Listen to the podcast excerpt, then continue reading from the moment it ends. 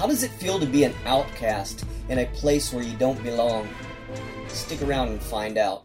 I'm Captain O G Readmore, a reading kind of cat. Read a book like me, you'll soon agree that reading is where it's at.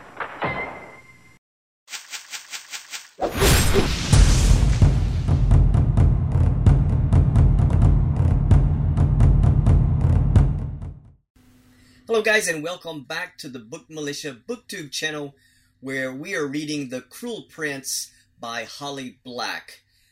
Last chapter was chapter three, and Jude, Taryn, their so-called father Madoc, and his wife Oriana had attended the King's Court, uh, which was a celebration of food and dancing, but Jude and Taryn had decided to hide out on the balcony and watch the festivities. But they didn't hide very well because Prince Cardan and his lackeys had spotted them. Not good. So in chapter four, we let's pick up where we left off. And Jude and Taryn had returned from the King's Court. A night of partying, and the cool night had blown in through the window. So they had returned at night. They had partied uh, probably all night. As we had heard before, that the fairy world is a land of twilight, so they did everything in the cover of night and slept during the day. So I guess they had returned before sunup, and Taryn was in, or Jude was in her room. She had removed her court dress, and dawn would break soon. Jude couldn't get the thought of the, the poor boy in the last chapter that Prince Cardan had treated so badly and punched and torn his wing. And she just couldn't get the little boy out of her mind. Although, you know, she had seen much worse things since she had been in fairyland. Uh, it says that fairies cannot lie, so they make up for it by deception, cruelties, twisted words, pranks, omissions, riddles, and scandals. So apparently revenge is common also. It doesn't sound like a very nice place to be for the girls. It says Madoc was a red cap, and that he needed bloodshed the way a mermaid needs the salt spray of the sea. Now, I'm not sure what a red cap meant when I when I read this, uh, but it said that Madoc had dipped his hood in the blood of his enemies, and he had kept the hood under a glass in the armory. It is said that the fabric was stiff and stained, a deep brown, almost black, and Jude had sometimes went down to the armory to look at it, and she had looked at this hood and thought, you know, where is my parents' blood? So, because he had been the one that had killed her parents, so if he had dipped his hood in their blood also, you know, what, what part of it would it have been? Just kind of trying to grasp for a connection to her parents uh, is what she was doing down there. Jude had uh, imagined herself as a fearless knight, and then again she would sometimes imagine herself as a witch who had hid her heart in her little finger, it said, and then chopped it off. So it sounds like she doesn't want to have these sentimental feelings that she has, and it it says that she was so tired that physically, I'm not sure if it meant or tired of the situation that she was in, or just the tired of the stress of being a outcast in this world uh, where she didn't belong. So it just said she was so tired. So it, it says that she had sit near the window listening to the ocean waves when an owl, owl-like creature had flew up and landed on her windowsill. But it apparently wasn't an owl, because it said it had the eyes of a knob. Now, I had previously had put a picture up what a knob was. And the owl had looked at her and said, "Tired of what, sweetmeat?" So I guess she had actually vocalized these thoughts when she was near the window and said, "I'm so tired." Uh, so the owl had heard this and came up and said, "Tired of what, sweetmeat?" And Jude replied, "Tired of being powerless." So now we kind of get an understanding of not physically tired, but just tired of the situation in general and being an outcast in this in this land where she doesn't belong. The creature uh, had studied her face for a moment, and then it had flew off. Jude had went to bed shortly after that, and she had slept the day away, as, you know, they do in fairyland. When she woke up, she was a little bit disoriented and had dried spit on her cheek. I guess she had been really physically tired also, uh, in addition to her mentally tired of her situation. Uh, her bathwater had already been drawn up for her, and she had removed her clothes and got into the bath.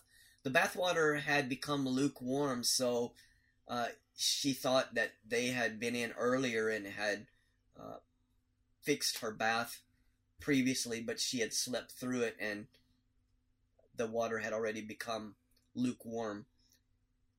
It said that in fairyland that it, it had smelled of verbena, which is, I think, some kind of flower or crushed pine. Blood, dried blood, or milkweed. So that we have four things that uh, fairyland smells like. Jude thought, "I smell like uh, underarm sweat and sour breath." She had to constantly scrub herself clean to maintain this good smell, like all of the fairies smelled good at all times. I guess they never stunk. So Tatterfell had came into her room, and remember, Tatterfell was this imp that was assigned to her father's household as a kind of a servant, and she lit the lamps in Jude's room and told her to get ready for her lectures. So Jude had got ready, and she had put on these gray leather boots and a tunic uh, with Madoc, her father's crest, uh, on the shoulder. And the crest was a dagger with a crescent moon turned on its side, I guess in the shape of a cup. So it would be like this, I guess. And then there was a single drop of blood, uh, which was falling uh, from one corner, I guess, of the moon itself, was dripping blood from... I guess implying that the moon had held blood from the dagger. So that was Madoc's crest. Jude went down to have breakfast before her lessons, and her sister Taryn was already there eating some bread and drinking some nettle tea. Madoc had said that uh, the or Madoc had insisted that the girls be treated uh, as the other fairy folk were. Uh, he did have this kind of high position in the king's court as, uh, I guess, the, the main general or whatever of the king's army. So he had a lot of pull, and he insisted that everybody treat his two mortal daughters as fairy folk. So it says the girls were giving the, given the same lessons, and the changelings had hated us because they were not treated as well as we were, even though that they were fae. So they kind of had maybe a resentment for Jude and Taryn. Jude liked the lessons, and she was good at answering the questions. Uh, even though some of the teachers, you know, didn't like the girls. So, you know, they're not liked very well in this place. It's not a very nice place for them. So even when Jude would have the answers, you know, and raise her hand and say, uh, give the correct answer, the teacher wouldn't praise them or anything. It would just, like like they would do the other fairy folk, they would just say, "Yeah, that's right," you know, and then continue on to, to somebody else. So it kind of frustrated her, that also. But she says it had given her power because no one could take her intelligence away from her. It says... whether the teachers liked it or not, you know. And Vivi, their older sister, uh, which was Madoc's true daughter, used to take the lessons but became bored with them, and she had stopped going, which had made Madoc angry. But remember, anything that makes Madoc angry makes Vivi happy, so she just quit going to lessons. Uh, but, you know, that had made him rage, and uh, which had made her more determined not to go. So she had tried to talk us also into it, said Vivi. Had tried to talk her two sisters into not going, but, you know, she was already accepted into this world because she was half, half fairy. So she didn't need to do anything to be accepted, but the, the two mortal girls, her sisters, you know, were constantly struggling to fit into this place and to earn their acceptance. So it says Taryn and Jude had set off for their lessons uh, and had their lunch baskets with them. And they had skirted the edge of two tiny islands. So actually, I guess there were three. There were Ismore, which was the big island. There was the Isle of Stone and Ins- Insweal, the Isle of Woe. Uh, they were connected by half-submerged rocky pass in which it says that you could leap from rock to rock to cross them. Uh, Jude had suddenly heard a noise, and she had looked over, and there was a herd of stags that were swimming to Ismore. I guess the, the grass was good over there, so they were swimming over to graze. So they had... It says they had walked past the Lake of Masks and through Milkwood.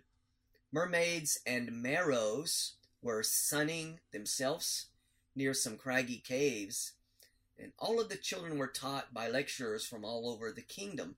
Sometimes they took lessons in groves, and other times in high towers or trees. They studied about constellations in the sky, medicinal and magical properties of herbs, the language of the birds and the flowers, and of the people themselves, how to walk soft-footed over leaves and brambles, leaving no trace or sound, how to play harps and lutes, and use blades and bows.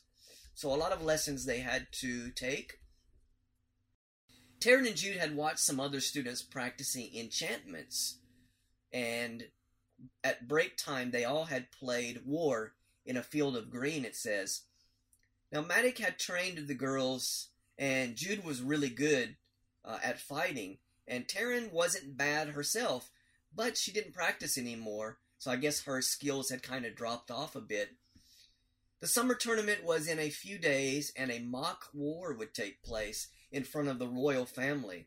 Now, it seems like this was the time to prove yourself, uh, and possibly uh, get acceptance, for it might be a chance for Jude to to earn her uh, acceptance into the fairy world.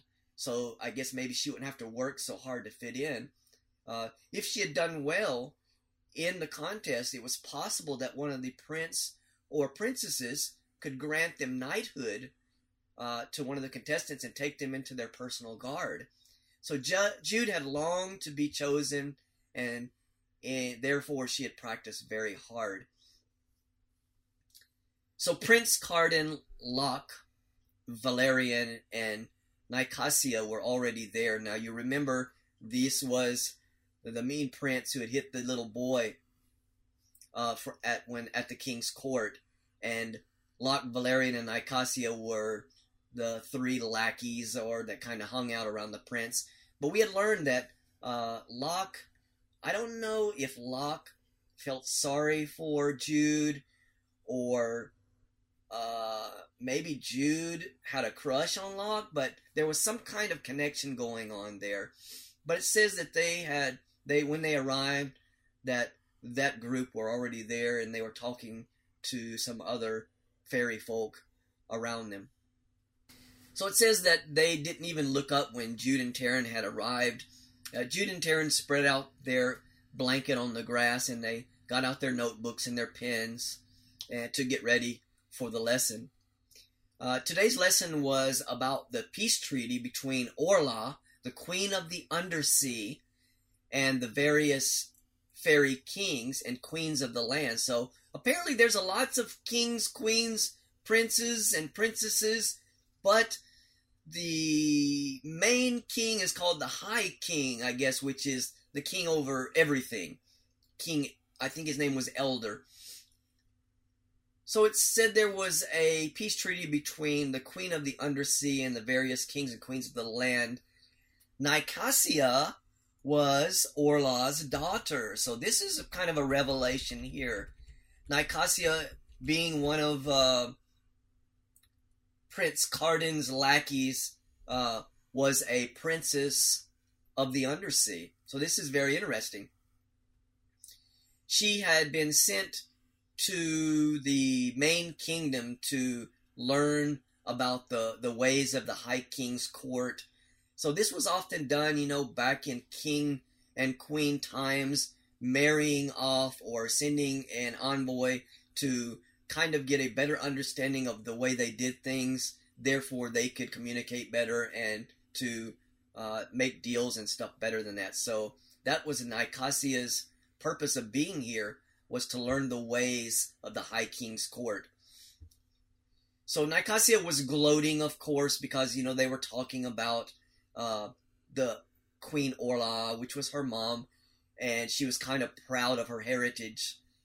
The, the instructor had talked about Lord Roiben of the Court of Termites next, and this was pretty interesting, the Court of Termites.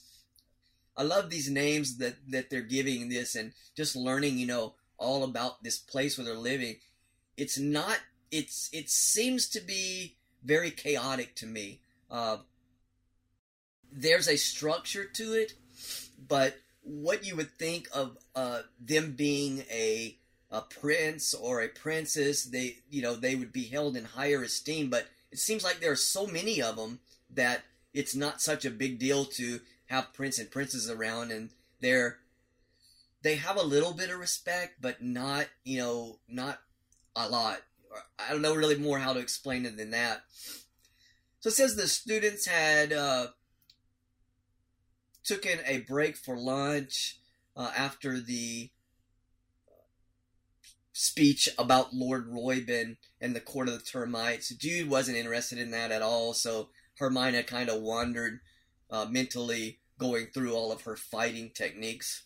So they took a, lunch, uh, a break for lunch, and Jude and Taryn had unpacked their baskets.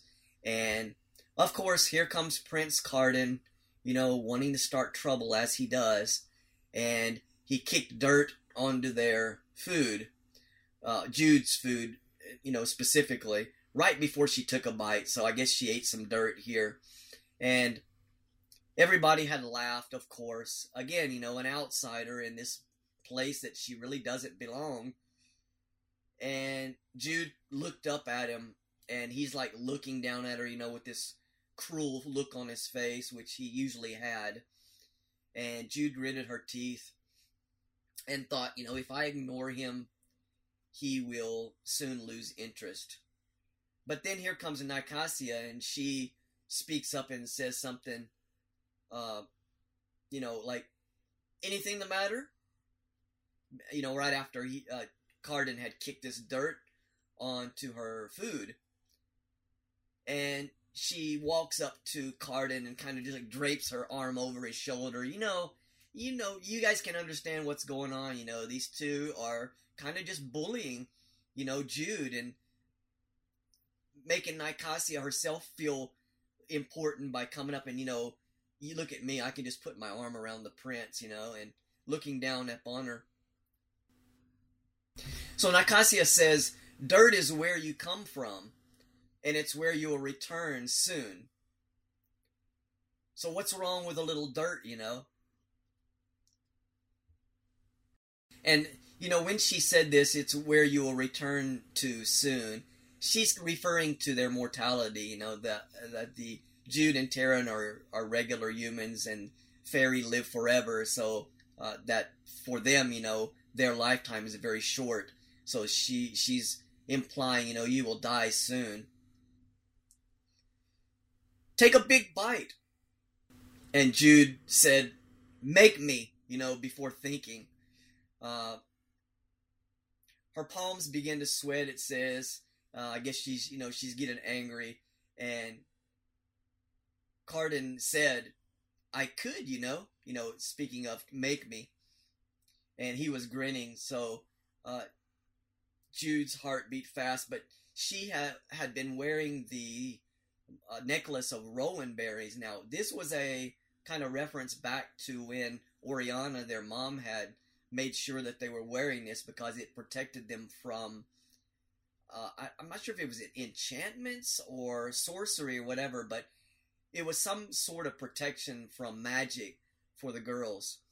Uh, so she was making sure, you know, oh, okay, he could make me, but hopefully if she's wearing this rowan berry necklace, it would protect her from him making her. So it said he, he, he could very well make her think that the dirt was, was a delicacy and eat it, and she wouldn't be able to resist. So she had looked over at the lecturer, uh, but the elderly Fuka, picture coming up, was reading a book and not paying attention to what was going on. Cardan was a prince, and probably no one had ever cautioned him or corrected him, and Uh, probably never really even taught him, you know, that he could, he should respect others. So she didn't know how far he would go, and she also didn't know how far the instructors would let him go. So, you know, she needs to really be careful of how she reacts to Prince Cardan. So she thought that in the past, she remembers Valerian Valerian had stolen one of her silver pins, and her father Madoc had replaced it with a ruby-studded pin. Now, this had really made Valerian angry, uh, and it said that it had made him so angry that he had hit her in the back of the head with a wooden sword. Valerian continued on and said, you know, we promised to be nice to you for the rest of the afternoon if you eat all of your lunch. And he smiled. You know, that lunch that had dirt all over it. So Jude looked up and met Cardan's glare, and there was nothing that she could do to make them stop. And because, you know, they didn't have any power here. Well, Nicasia pulled out a pin from Jude's hair. Uh, well, I guess a hairpin. What's this? She said. And she looked at it. She said, did you steal it? Uh, did you think this would make you beautiful? Like us? And Jude bit her lip, you know, and didn't answer, but she did think, of course, I want to be like you. Uh, they were as beautiful as blades forged in a divine fire. So apparently the, the fairy folk are very beautiful. And it went on, you know, to describe how beautiful they actually were. Uh, but it says that Cardan was the most beautiful of all.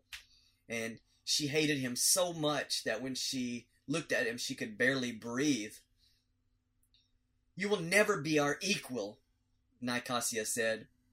And Jude said, of course I won't. And Locke said, come on, guys, let's leave them to their misery. So, again, you know, Locke maybe kind of protecting her in a way. Uh, Taryn apologized. Her sister apologized to them for her sister Jude's behavior. And Cardan said, you can show us how sorry you are by not entering the tournament. Now, I wonder why he's not wanting her to enter the tournament. Is she, is he scared? I mean, is she that good that he's scared he might lose and be shamed in front of, you know, being beaten by a mortal girl? I guess that would really be a very shameful incident. And again, Jude, you know, speaks before thinking. Afraid I will win? And Cardan says, the competition is not for mortals. Withdraw, or you wish you would have. And Taryn speaks up again, you know, on her, her sister's behalf. And says, I will talk to her about it. It's just a game. So with that, Cardan and his group had walked off. And Taryn, you know, immediately says, what are you doing? Why do you have to, you know, make them angry like that? Why don't you just be quiet? And Jude says, I know, I was just angry. And Taryn says, you're better off being scared. So they had packed up their ruined lunch, and Jude thought, you know, they want me to be afraid. And during the mock war that they had later on after their lessons, the abuse had continued uh, from this group. And she had went home that day with many bruises. So it says, yes, they frightened me, but I've always been scared since I have arrived here to this place. So I was raised by a man who had murdered my parents and raised in a land of monsters. I live with that fear every day, but I refuse to lie down and let the fear take over me. So this is kind of, you know, this story's very dark. So, you, we, you know, parents got murdered. They got kidnapped, took to this land that they don't belong. She's trying to make the best of it, but just constantly being bullied by probably everybody around her because she's different. Uh, so there's a lot of parallels, you know, we could kind of uh, apply to everyday life. It says, Nicasia was wrong about one thing. I don't want to do well in the tournament. I want to win. I don't want to be their equal. I want to be better. So this is very headstrong Jude. Taryn seems to be, you know, doesn't mind just kind of going with the flow and letting them uh, take all of the uh, praise and credit and glory and everything. She doesn't mind being a minor person in this world, but Jude Headstrong uh, is having no part of this. So, guys, that right there will end chapter... Let me go back to the top here. So many books, so many chapters. That will end chapter four. I want to thank everybody for joining me. If you are watching on YouTube, please hit that subscribe button. Also, you can click the little bell icon and it will give you a notification of when I upload new videos. If you're listening on the podcast, thank you so much for all of your support. We're up to nine subscribers. We've got a big jump since last video. Very happy about that. I know it's not much, but it's a big deal to me. Uh, you guys could spend your time anywhere else, but you chose to spend it with me, and I highly appreciate that. And with that, we will see you in Chapter five of The Cruel Prince by Holly Black. Thank you so much. We are the Book Militia on YouTube, and we will see you on the next video. Take care, guys.